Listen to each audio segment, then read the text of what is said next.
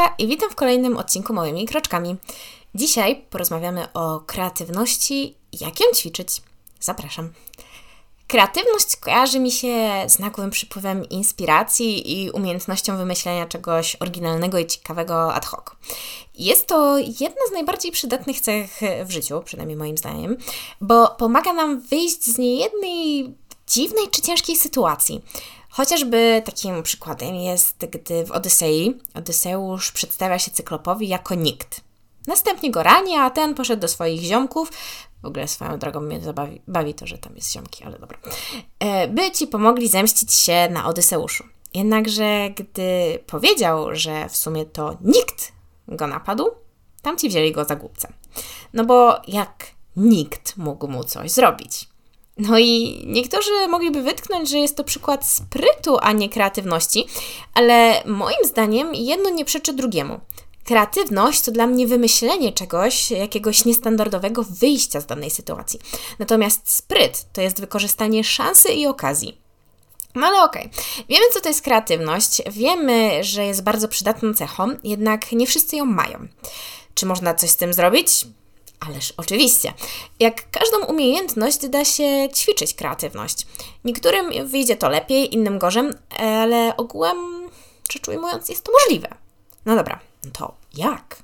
No, otóż po pierwsze, systematyczność.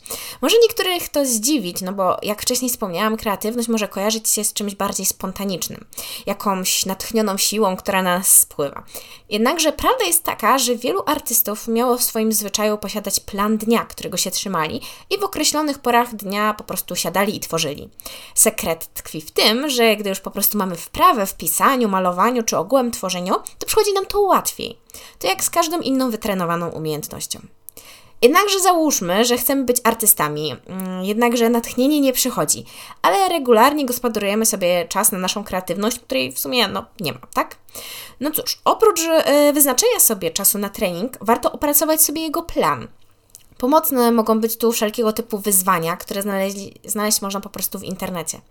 Dostając konkretne zadanie, łatwiej jest nam coś wymyślić i wbrew pozorom wykonywanie takich ćwiczeń nie jest niekreatywne, ponieważ to, jak wykonamy dane ćwiczenie, zależy tylko i wyłącznie od nas i naszej wyobraźni. Możemy mieć na przykład challenge rysunkowy, gdzie na przykład codziennie trzeba będzie stworzyć daną rzecz czy postać w innym stylu, albo odwrotnie, w jednym stylu stworzyć różne rzeczy. Możemy mieć challenge muzyczny, gdzie będziemy mieli połączyć dwie piosenki z dwóch różnych gatunków. Możemy mieć challenge pisarski, gdzie na przykład trzeba napisać coś, co w trzech zdaniach wywoła daną emocję. E, możliwości jest naprawdę masa. Każdy znajdzie coś dla siebie i warto poszukać inspiracji, czy to na TikToku, Instagramie, YouTubie, czy na jakichś blogach. Kreatywności pomaga również zabawa. W dzieciństwie na przykład lubiłam bawić się w tak zwane karteczki i wyglądało to następująco. Każdy z uczestników dostawał kartkę i długopis. Mm, najpierw napisał, e, pisało się kto coś robi, zaginało się kartkę i przekazywało kolejnej osobie. Następnie, nie dowiadując się, co było wcześniej, było napisane, dopisywało się z kim lub czym. Znowu zaginamy i przekazujemy dalej. Potem piszemy, co robią, znowu tam prze, zaginamy, przekazujemy i na końcu gdzie. I e, przekazuję. Nie, czekaj, jeszcze chwilę, to chyba jeszcze coś dalej było. Nie, tak, to to i potem się przekazywało. E, no i na końcu po prostu się czytało to. No i czasami wychodziły totalnie dziwne rzeczy. No nie wiem, na przykład coś w stylu Timothée Chamlet e, wraz z moim psem smażą schabowe w Louvre, tak? Jak ktoś ma ochotę, można potem to dalej rozwijać, no, w takie historie, nawet niekoniecznie potem zwijając sobie karteczki. Można również tworzyć te historie, mm, gdzie ma, każdy może dopowiedzieć jedne, trzy zdania do opowiadanych przez innych. Tak by miało więcej na przykład sensu.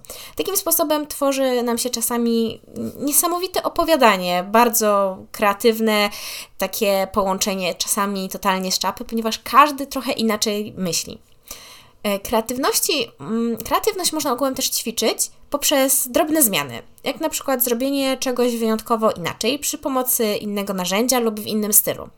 Przydatna jest również umiejętność uważności, która polega na tym, że dostrzegamy różne, nawet drobne rzeczy, które nas otaczają. Mogą być to sytuacje, wydarzenia, ludzie, cienie, dziwne ułożenie przedmiotów i tego typu rzeczy.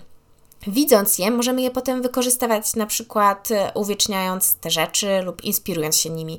Możemy również zacząć krążyć myślami wokół tego i pozwolić biec naszej wyobraźni. Może czasami na przykład nas zaprowadzić bardzo ciekawe rejony i dać świeże pomysły.